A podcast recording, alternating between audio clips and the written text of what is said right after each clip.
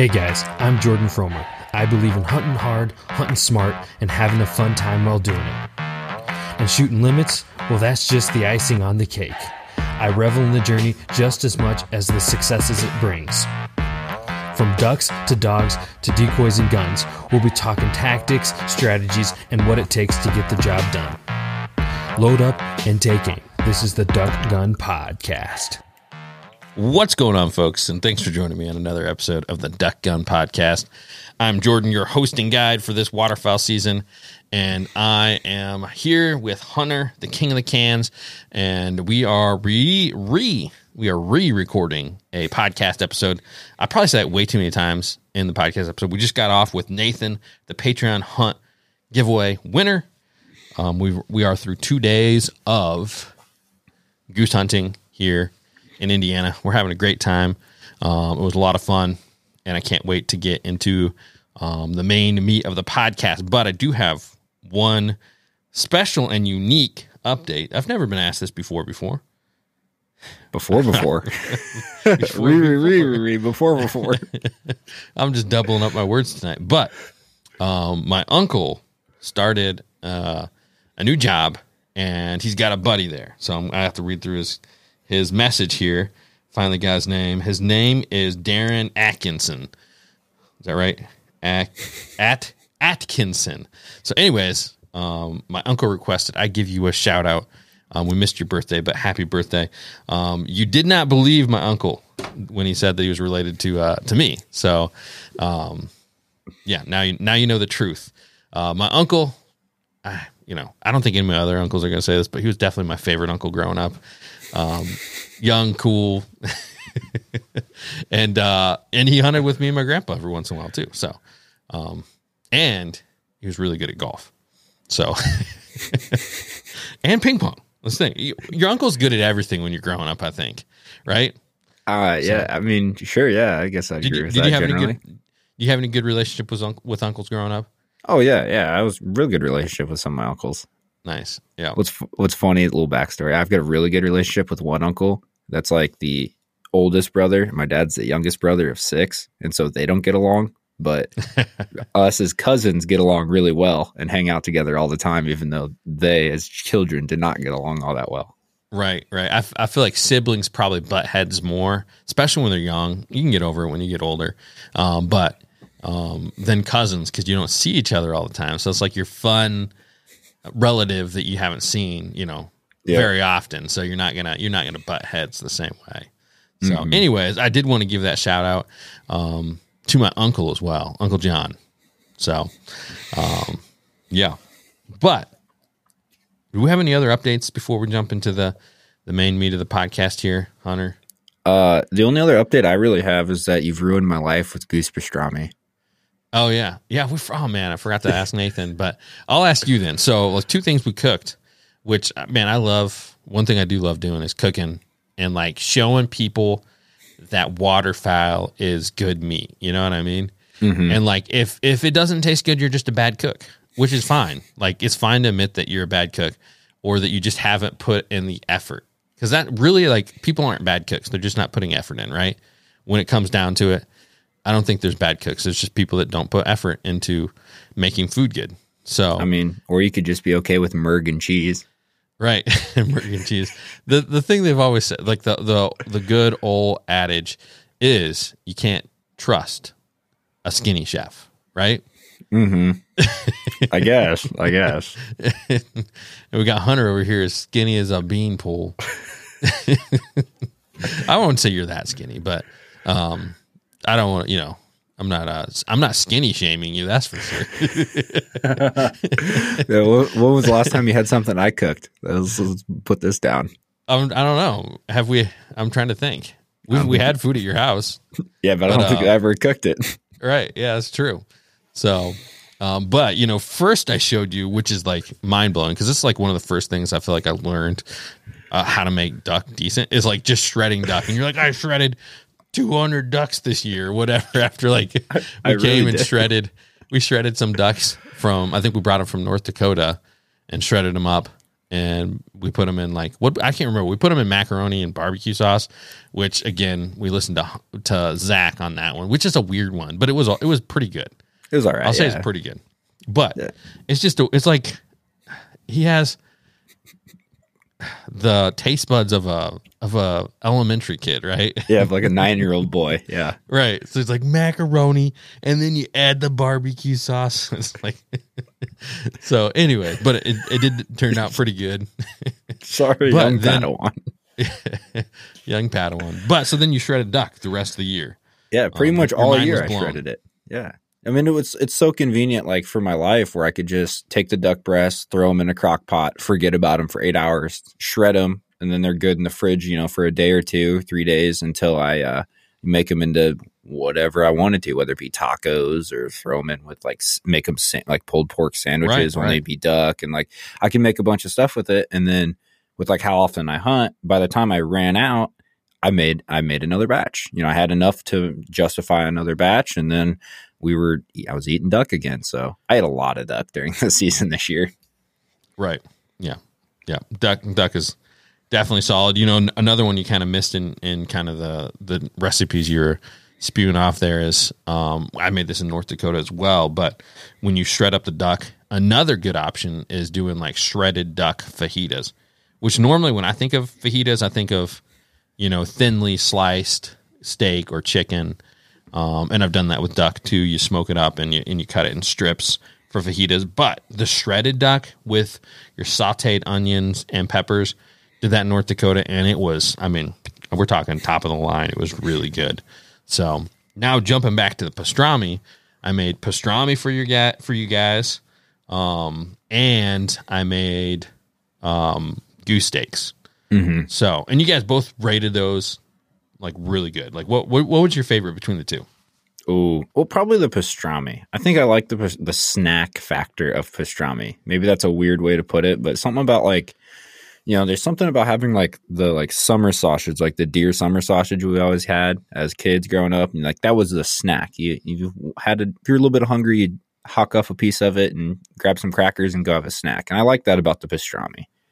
Right. I would say it's better. Uh, goose pastrami is better than deer summer sausage. I'm going to get some hate for that one, um, potentially from some people, but I think it was actually better.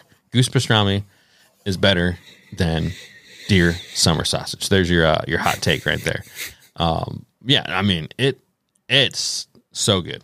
I've actually made um, just from that weekend. I made I made I think all of it. So I've made like all of the goose I had left after that. I think I made like 16 more breast. Um, cured that into um, goose pastrami because it's just such a good way to do it. But those goose steaks were good as well. You smoke them, smoke them, cook them hot and fast, um, and uh, like really they're not that different of a flavor than like a steak. Yeah, because like you uh, soaked them in olive oil and Worcestershire sauce, and along with some other seasonings. That was like the main thing, and like I was surprised, for lack of a better way to put it, when we ate it, how beefy it tasted. Like I mean, it definitely has its own texture, definitely has its a little bit own taste, but it it was more beefy than I thought the steak was going to be. Right. Honestly, it's uh, another one that shocks me that you hadn't tried that yet. So for me, they're just staples. They're staples of like, how did you cook your waterfowl? You know, before you met me, man. ground it. I ground a lot of it up, Mm. And then Okay. would put make ground stuff out of it, or like a lot of it, I'd make jerky. Which I know a lot of people are like kind of faux pas about making jerky out of waterfowl, and they're Right. like, uh, "There's better things to do with it." But like, you know, It's a fine way to do it. It's it's a fun. It's like you said, it's a fun snack to have. Um, and there's nothing wrong with making jerky out of it. the The best thing you make with ground meat, I feel like, is chili. Duck Oh, chili yeah. is pretty pretty solid. and and again, that stuff was all like stuff where I could make it and then keep it for a while and like snack on it, you know, because like I work second shift, and then during duck season is when I, the way the laws work, I have to consume a lot of duck during duck season to be able to keep hunting, which I'm not opposed to. It's just that like because of that, I have to I had to find ways to eat it, and like I can make a bunch of it at once and then eat, and then eat, make a bunch of it at once and then eat it, and that's like where the the chili was always nice and stuff like that. So Definitely, definitely. I will say a pro tip: if you do, if you do the pastrami, I will. You know, I have to give a plug for both, I guess. But pastrami, if you do it, it's the MeatEater episode. Uh, they they have uh in their cookbook. there's videos online. Josh from Outdoor Limits makes a video making that as well. Um, and then the goose steaks, um, Matt Hyper Sportsman uh, makes a good video on on how to make uh, the goose steaks as well. So if you're looking for good recipes, then they're they're they're out there. You just got to look and put some effort into it. And um, you know, variety is the spice of life. So if you want to ground some up, go for it. If you want to make some in a jerky, go for it. If you want to shred some up, go for it. If you want to make pastrami, if you want to make goose steaks, there's just so many different ways to do it. And the longer and the more effort that I put into it over the years, the more I kind of celebrate wild game opposed to being like, man, I have to eat this. Like I, I killed it. And like, I think that's just being a bad cook and unexperienced. Like once you get further down the road, as long as you're willing to put the effort in, you can make really good tasting wild game. And, and like, I've just grown to enjoy that a lot. So, and, and there's just so many people that I, I think are missing out by not trying to make it good. Yeah, I'd agree with that. And like honestly, uh, I know a lot of people we can poke fun about like kids having bad taste buds, but another thing that kids tend not to have is very good filters. And so when they don't like something, typically it's pretty well known. And I mean, you, your kids had no problem eating the goose steak, and like you know, is Right. it, it's good. I mean, it's good.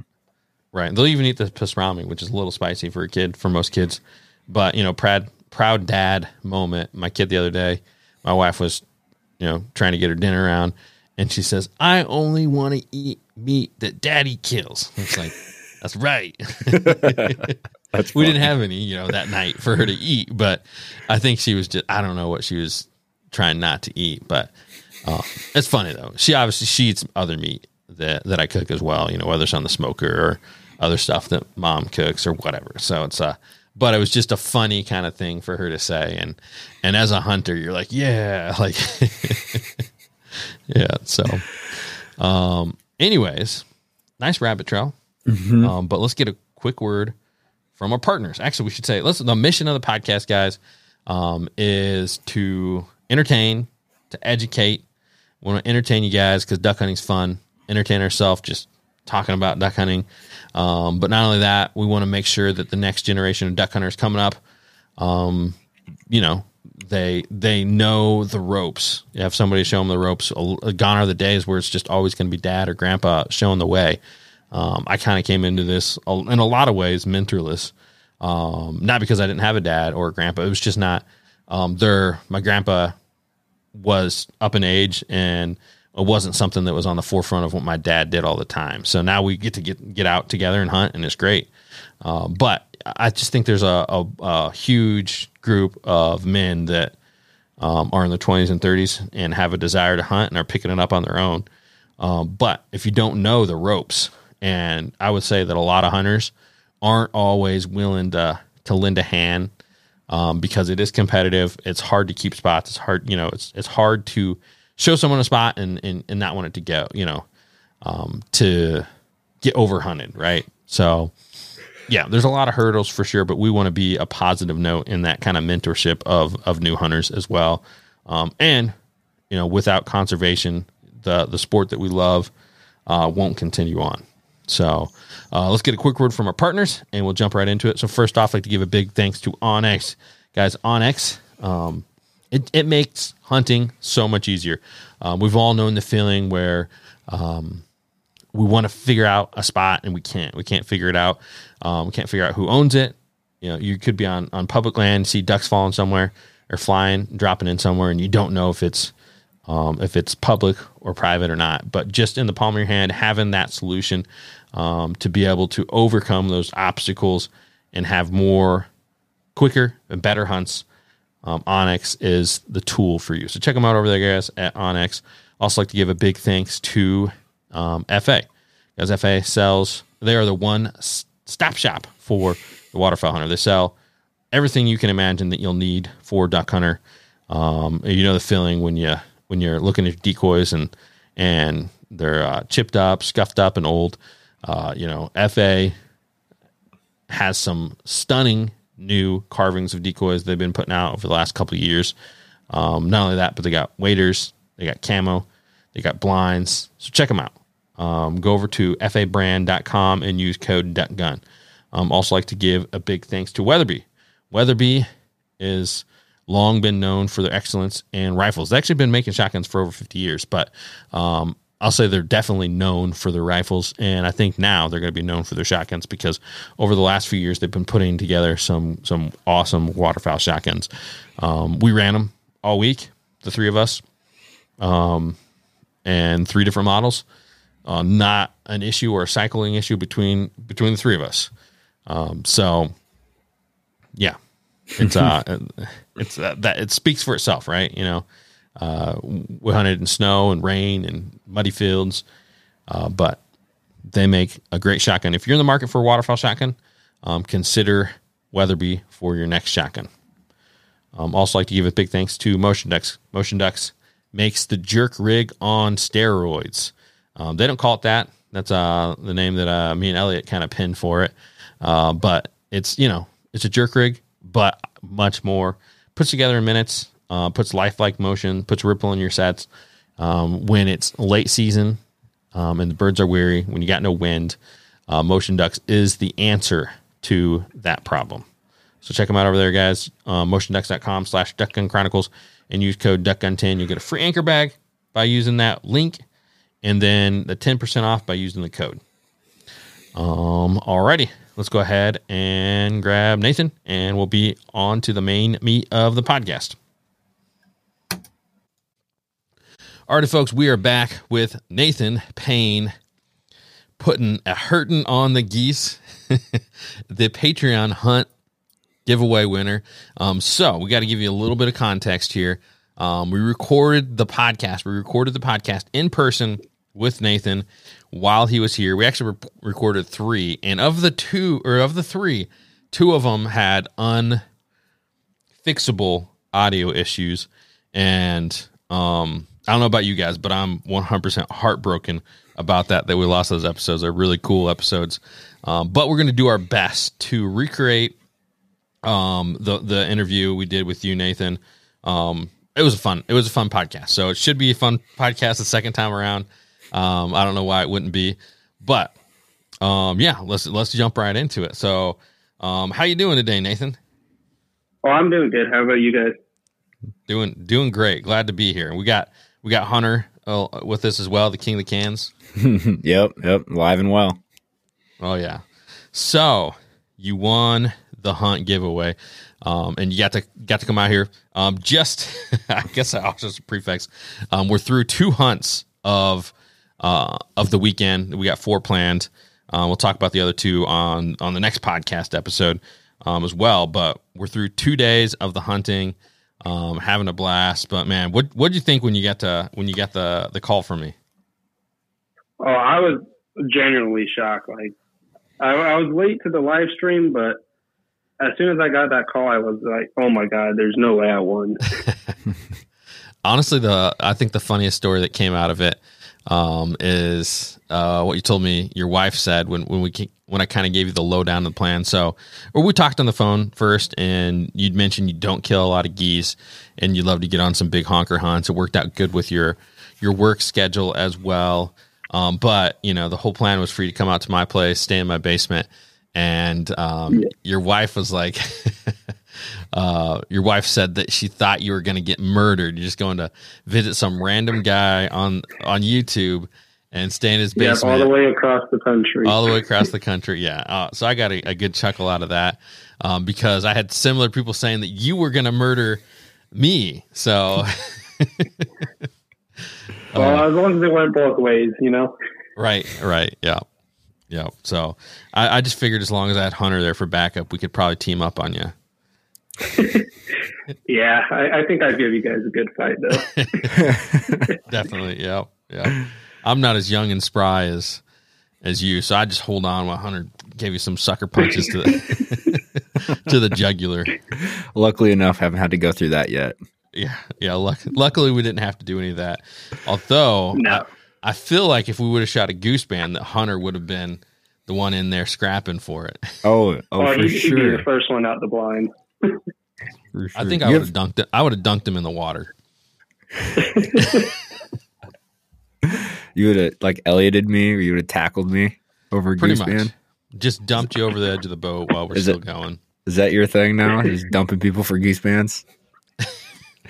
Right, right.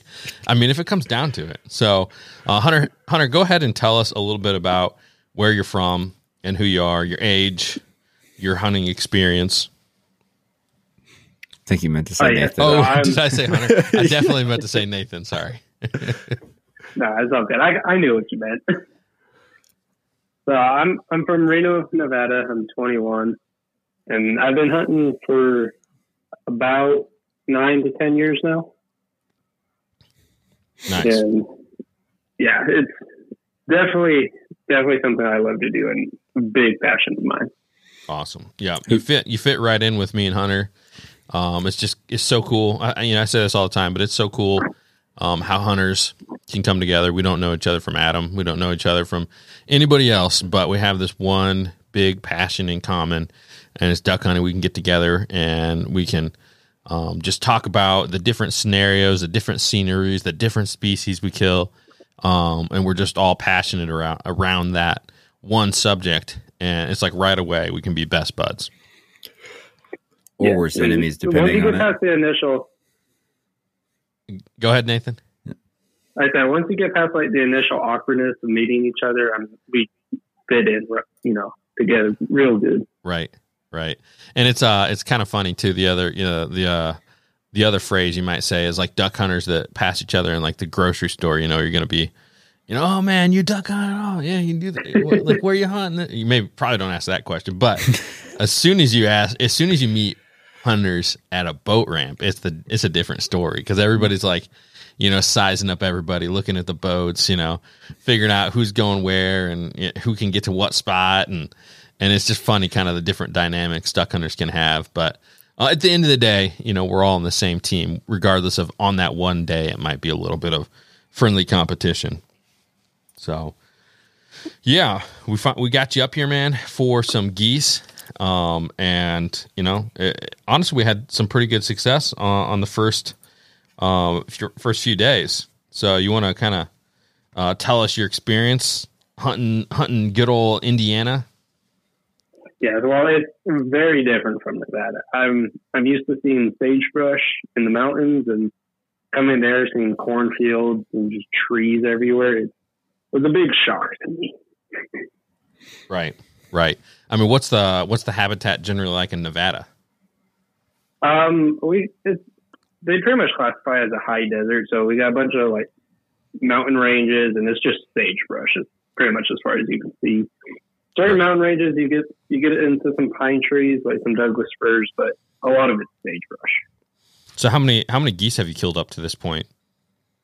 Uh, this year I've killed six. Nice, and that's a that's a pretty high year. Did you say six? Is that what you said? Yes, I said six, and that's my best year so far for geese. Nice, and that doesn't include Indiana hunts, right? No, no, that's just in Okay. Nevada. Nice. Yeah. So, um, I, I was kind of excited about this because we got a good variety over the first couple days. Um, we got to get out there on a field hunt, um, set up A frames, cut cornfield. Um, it used to be flooded earlier in the week. I think the water went down, except for there was a little bit going through that waterway going through the field. But it was a it was a foggy day um, on day one, and um, honestly, that hurt us. I think because we heard geese a lot of times, but we couldn't even we couldn't even see them to flag them. We couldn't really see them to call.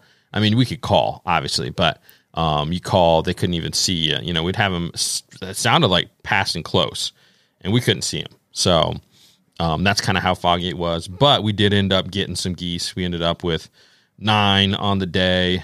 Uh, so not like a banger by um, any stretch of the imagination, but you know, still a solid day. Um, getting to shoot at a, a few volleys of, of geese coming in. So, was that was that your uh, first time field hunting? Um, it's my first time in like an ag field. I've hunted like a pasture before, but that's like my first time in like an actual agricultural field, like corn and that kind of stuff. So, how, how does that compare to your experience hunting other uh, types of uh, scenery? Um, honestly, it was great. Like just different environments. I, I love experiencing new things. For sure.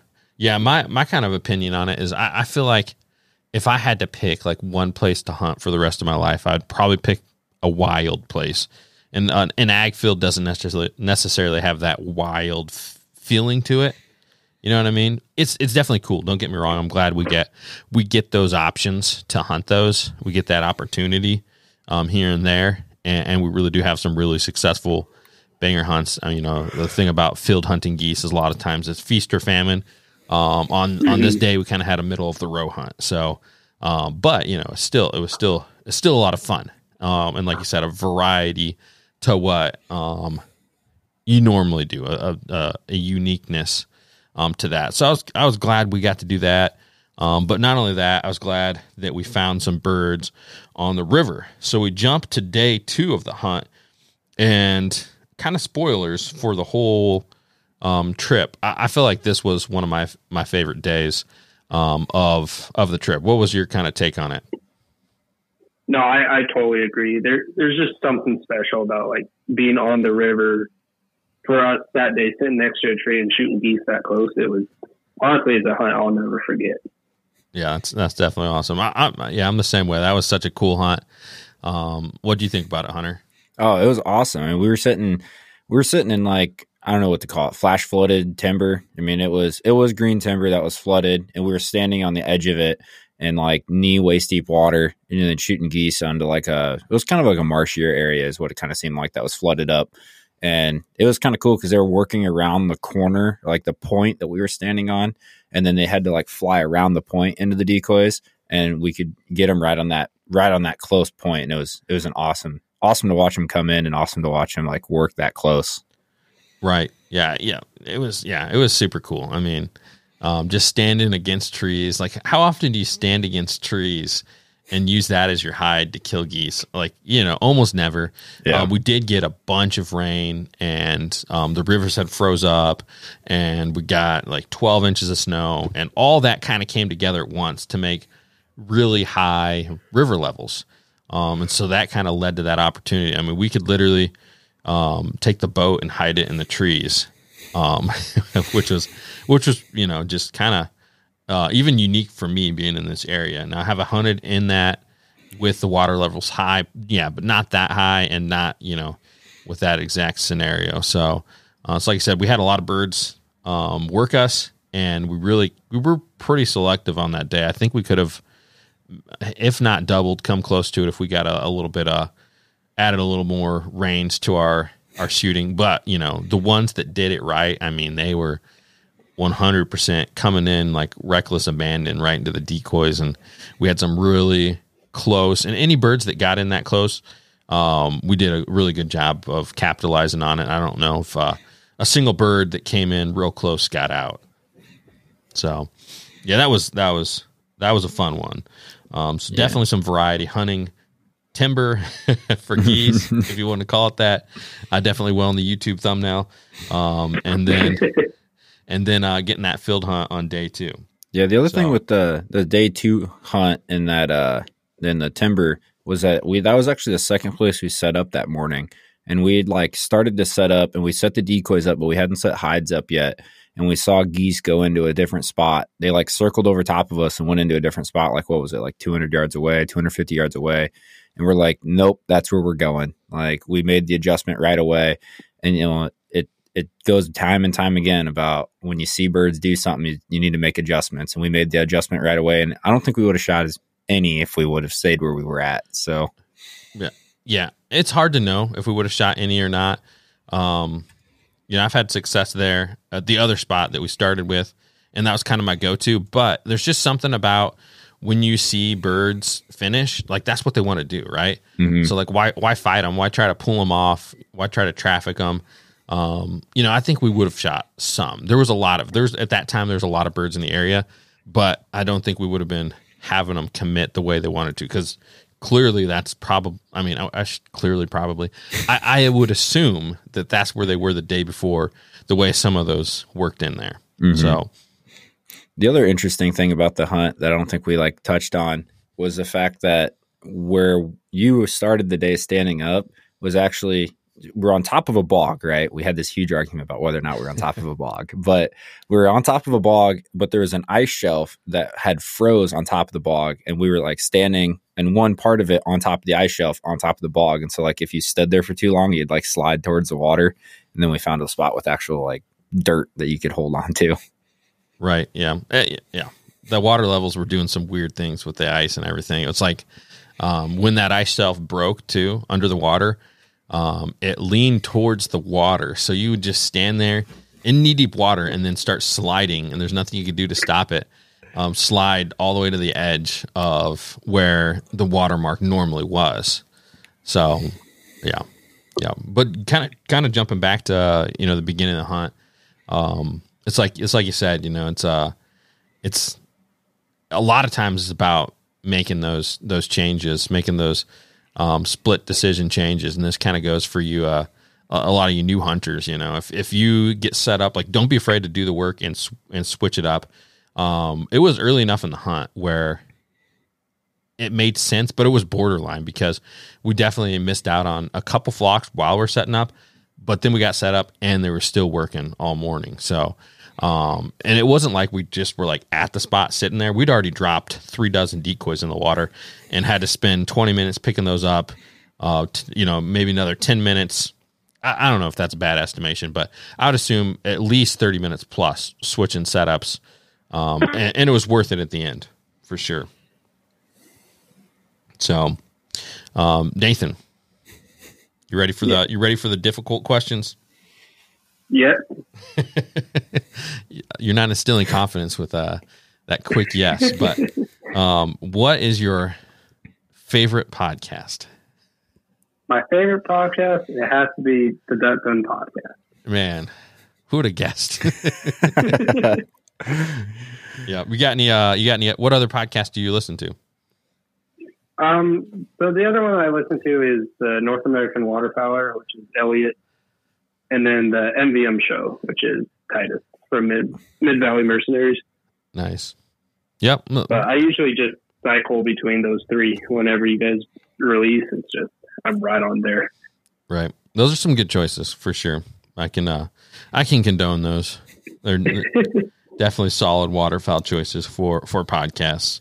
Um, and conveniently enough, they all have uh, YouTube channels. What's your uh, what's your favorite uh, YouTube channel for duck hunting content?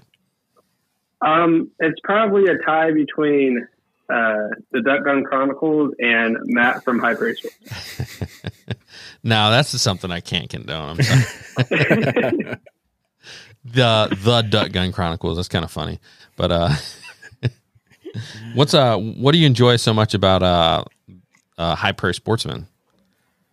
I think it's just that style of hunting. Like that's truly what I want to do.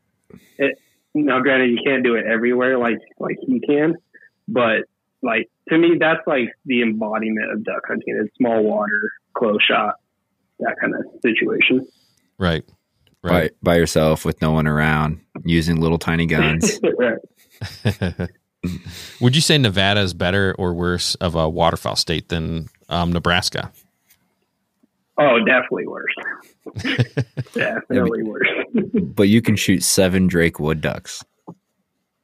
Yes, I can, but I have, you got to have a pretty special spot to do it. Has that been confirmed? Because you told us that you thought potentially you never see wood ducks.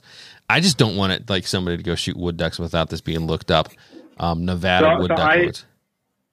I, I, looked at it, and there there is no special limit on wood ducks. Oh wow! At least in Nevada. Hmm. Interesting. All right, so Finding if you get a ticket, spot. you uh, you can blame Nathan.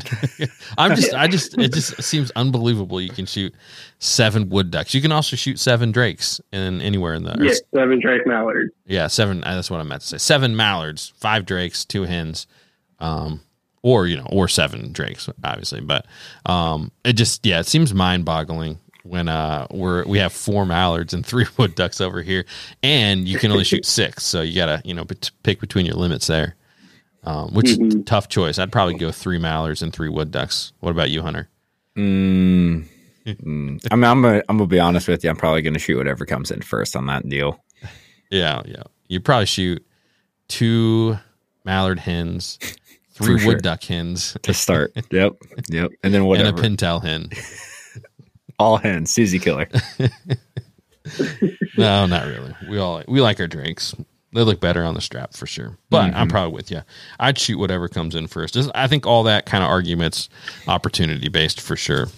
But now that I gave uh you know a couple uh pats on my back by asking you the meatball questions about your favorite uh podcasts and, and YouTube channel, which I do appreciate you giving me at least the tie, which I- Yes, you're which welcome. Which uh you know if if we weren't here live, would your answer still be the same? Yes, honestly, it would. Okay. Okay. That's good. Um who is your favorite co-host ever of the Duck Gun podcast? Um, I think just the longevity of it and like the what lasted for so long, it has to be Elliot. Oh man. I was hoping uh you know, I'd hope I was hoping you're gonna change your answer from the last time. but you've held true both times and said Elliot. We definitely gave you a little bit of crap because Hunter was here in person, obviously. But you know, Elliot's a good buddy, um, long time, probably lifelong friend at this point. So, um, and yeah, he was a great he was a great co-host for many years on the Duck Gun podcast. Now he's doing his own thing over there. Couldn't be happier for him. Uh, couldn't think more highly of most of what he's doing on that podcast. But uh, yeah, he's got he's got a great product over there. Um, so I'll give him a little plug. Uh, the North American Waterfowler podcast by yours truly, Elliot Snyder. So check it out. Check that out as well. So, so what you're Um, saying with the longevity, though, if I'm on here for 250 episodes, your opinion might change. That it might, and also you know, meeting you in person that that kind of gives you a little boost. oh, okay. Kinda- All right. Kind of gives you a little boost. So like you must be pretty low on there then if you he even met you in person and you didn't pass him up. Yeah, well, yeah. I'm surprised I didn't go down after meeting me in person. I will say, so obviously this podcast we had to record it afterwards, but hunting with you, Hunter, and then hunting without you this weekend, man, I was back to like getting in the boat, retrieving my birds, like having to load everything up. Man, man, it was it was nice having you around. I'm not gonna lie. Not, not used to just turning around and stuff's done. Right. I mean, usually I'm the guy that has to do it. You know, do it. I'm doing it at all, and like, but you're just like the volunteer. So The volunteer, great, another nickname. the volunteer. I'm like about. I'm like. I'm, I'm like getting out of the blind, and you're like, I'll do it. And like, sure. I mean, go have at it. It's like, you know, it's like I'm about to like load something. No, I'll, I'll get it. so yeah, it was. Uh, I was. Uh, it was a rude awakening, having to Having- trudge around, like walking through the river, hiding the boat. Like I think you hit the boat every time we hunted too. I think so, So- yeah. Yeah. Except for I guess you didn't. We hit it together on the last time. Uh, on the- yeah, but I went back and got it by myself. That's true. You did. Yeah. Like I'm literally getting ready to, and you're just like, "I'll go get it." I'm just like, sh- I mean, sure, fine. Well, you got to remember. Well, we don't need to get into it here, but I was freezing, so I was ready I was to gonna do say, yeah. anything to be warm.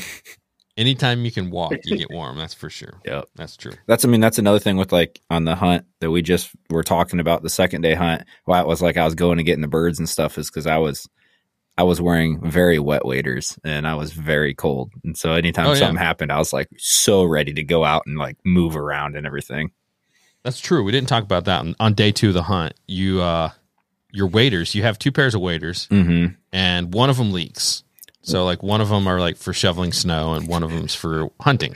Well, it turns out that both the pairs of waders I brought leaked. Mm, I don't know if I told you that on the way back, but yeah, everything leaks. They both. Oh, they both leak. yeah, Okay. yeah, everything So- leaks So you need to get some FA Branta waders for That- sure. That'd solve it right there. that's that's a solid plug. Right. So, um, but yeah, you're freezing. You're in wet waders, and that's never fun. Held out for Um, as long as I could. We could have shot more birds if I wasn't like absolutely freezing. Potentially, yeah. We did talk about it. Um, I was ready to stay all day, but um, Nathan was shivering, and you were so cold you weren't shivering. yeah, I was past it. I really was. Right. Oh yeah. Yeah. I mean, you got back and you got in the shower to warm yourself up. Yeah. Kind of cold, Yeah. which is pretty cold. And I'm in there with my. I mean, I, I'm wearing like double thermal socks. I got the insulated waders. Neither one of you guys did. Um, but it does really get cold when you stand in like knee deep water. Mm-hmm. And but I was I was I was cold, but like not like quit hunting cold. Nathan, you're not used to that kind of weather for for as cold as it was. I don't think. And then No, I, what got me the most was just standing in the water. right, right. It's just like a, a constant conduit of like temperature uh change, right? So Yeah. we got that cold temperature. The water's flowing a little bit. Yeah, definitely, uh, definitely going to get you cold for sure. Anyways, to come back Um, on track, what's the next difficult question for Nathan here? The next, the next difficult question is: Do you know the origin of the Duck Gun podcast? Yes, it's it's to tell the stories of your grand your grandpa's gun. Right. Yeah. That's how that's how it started. Yep. Grandpa's gun got passed down, and continue. If a, if a duck had a mouth, a duck. If a duck gun had a mouth, the stories it could tell. And I, I, you know, I'd do anything to go back and hear the stories of my grandpa. Um, and the and the stories that gun could tell of the adventures he was on. So that's kind of what you know the whole origin uh, of it is. So um, that's one thing we're trying to you know make sure we're we're uh, staying in tune with this year. But also, do you remember we've been talking more and more on the podcast about the mission of the Duck Gun podcast? Yes, it's to educate, entertain, and to promote conservation. Right, man. He's just flying. He's passing with flying colors here. It's like he's been here before. It's like he's, he might. Yeah. Did he get these wrong the first time around? I don't think so. I think you got all these right. Okay. All right. Good. You know, in my notes here, Hunter, I have that you had a question. That's that's all my thing says for the next question. It says Hunter's question. Hunter's And question. it's been a week, so you probably don't remember. uh, no, but I, I mean, I I do have one. Okay, go for it. Do you remember Nathan how you found like the Duck Gun podcast or Duck Gun Chronicles or what you found first? Um, so the first channel that I found was Outdoor Limit, which is Josh's channel. And then once you guys did that, uh, the Flyways like collaboration, that's really when I found like everybody. Awesome. Yeah. Maybe there should be another collaboration in the future. Uh, People used to ask that a lot after we did it for a couple years, um, but we ended up not doing it just because it's so it's so hard to carve out a weekend or an extended weekend where we can get like six guys together, five guys. I can't remember how many guys are in the Flyways Collective, but um, it take too long to count. uh, but all that being said, it was really hard, and I was always doing the planning, like trying to get it together. And like everybody's like, well, this weekend's an opener, or this week's an opener in another state, or well, we have this trip planned, or you know, and so it's like everybody, and we try to like plan it out all year long. And the last one got canceled because I had a surgery, and once I was out, it was like dominoes. And pretty soon it was like three people were still going, and they're saying, "Well, why are we doing this?" And and so maybe someday, maybe someday in the future, we can get the flyways back together. Um, the the numberless number group of guys uh, together and, and do another another collab. So, um, if you could change one thing about the podcast or the channel, what would you what would you change? Uh, I don't know. That one, that one's a hard one. Honestly, I think it's just like um, the consistency of it. Like sometimes there's some gaps, but besides that, I think it's perfect the way it is. Right. Definitely. Yep. We can work on the consistency. We got plans um, for for the podcast. I think the YouTube channel will probably stick that way with off season. Yeah. Just tends to get you know, people just aren't aren't watching as much. So I kind of save my time and energy for um, I call it my August push. Put out a bunch of videos in August, and then we get straight into uh, the hunting um, for teal and early season geese, which is a, a fun time of the year. But this year on the podcast, man, we got lots of plans. Um, I will say we had another podcast episode, a new series that uh, I think I'm not going to mention, but um, it was competition and Nathan, you won. So people will know in the did. future what it was, but I don't want to spoil it until it actually comes out. And I don't have that episode recorded yet. So um, we were super, super bummed, man. Unbelievably bummed that that episode got ruined from the audio issues. Issues. Um, yeah, I feel like amateur mistake. Mistake. I should have caught it. Uh, uh, yeah, I'm just I'm uh, I'm torn up about it for sure that we we lost that episode, but we will we will make uh, another one in the future. So we do have two more days left of the of the hunt. Um, we already know how it went, but you guys don't. so we'll leave all that to mystery and the next episode here we have with Hunter. But I do kind of want to close it out and say, man, it's just been it's been a lot of fun hanging out with you, Nathan and Hunter, getting you to come up, uh, the new co-host of the podcast, and um, get you guys to to come up and and hang out and have a great time hunting. You know, I'll reiterate what we said, but just different people, different walks of life coming together. We have one passion, one pursuit and this waterfowl, and we can have common ground in that, regardless of uh, of everything else. You know, and um, that's just really cool and, and, really fun to see. So, um, you got any closing words, Nathan? No, I think that was that was great. Awesome. You got any closing words, Hunter? No, not that. Other than Nathan's typical, agreeable and short and very uh, man of many words. Alrighty, folks. I'm Jordan from Duck Gun Chronicles. Hunter from Duck Gun Podcast, and Nathan from Nevada. And we'll see you guys on the next one.